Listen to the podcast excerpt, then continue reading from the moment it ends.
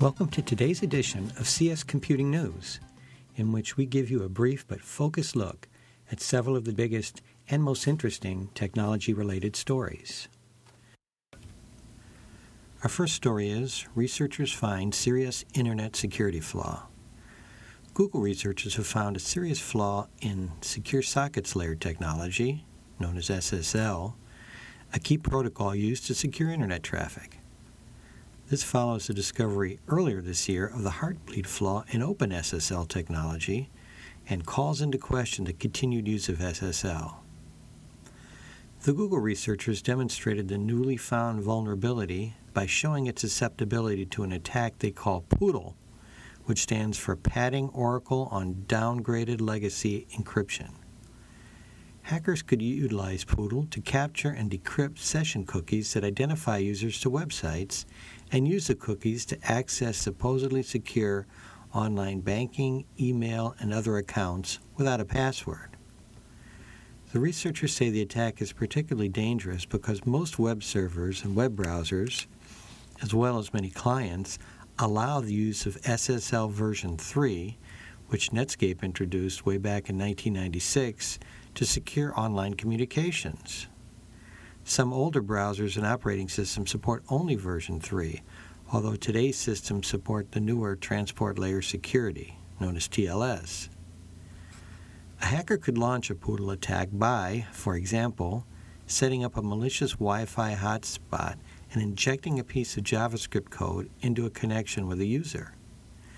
The code tells the browser to load images from a transmission, with each response carrying a byte of the connection session cookie. On the average of once in 256 cases, the hacker's Wi Fi router could decrypt the byte. In this case, the attackers could continue the process until they obtain the entire session cookie. Security experts say the company should disable SSL version 3 in their servers and that users should do the same in their browsers. However, users with clients that support only SSL 3 may not be willing to do so. Our second story is New system promises to help predict Ebola outbreaks. An Australian doctor has developed a text based system that could help predict outbreaks of the deadly Ebola virus and direct victims of the disease to the nearest suitable medical facility. Dr. Muhammad Ali Trad, who developed the application, is trying to gain support to widely implement his system and has submitted a proposal to the World Health Organization. Using the application, patients could text code words describing their condition, such as fever, to a designated number and receive a return message with information about the nearest appropriate facility with space available. The system could also record geographical patterns based on where each code word originated. This could yield information about where occurrences of certain symptoms are concentrated. This could indicate where new facilities should be opened, where disease outbreaks are beginning to occur, and how they're likely to expand.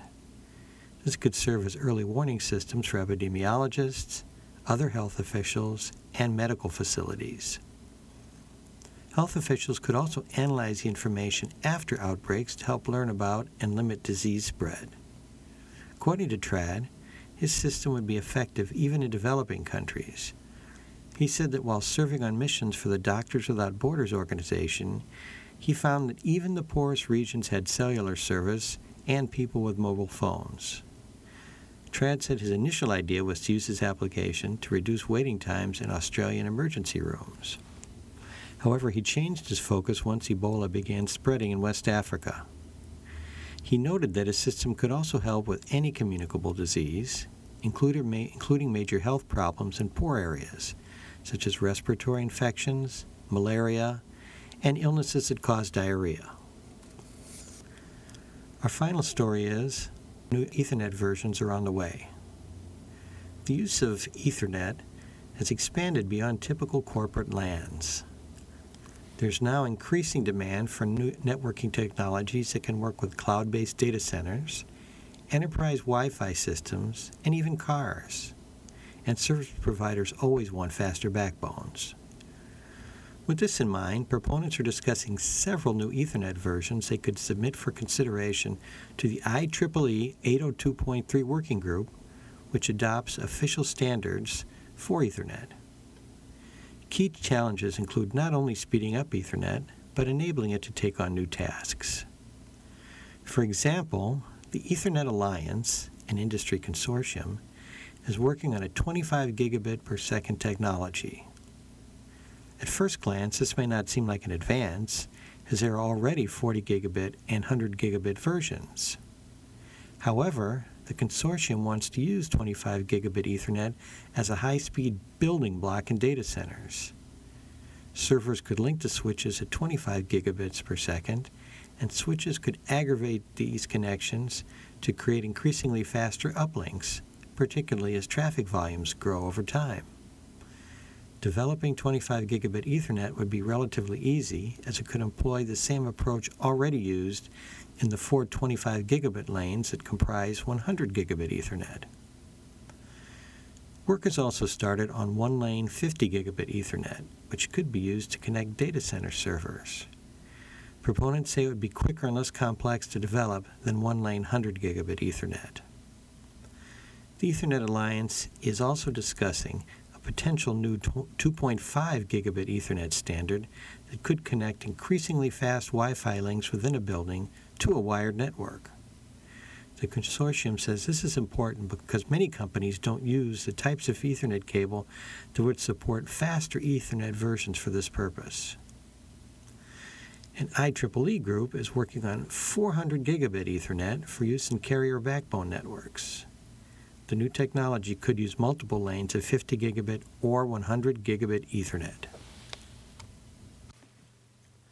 Thank you for listening, and check back for another edition of CS Computing News.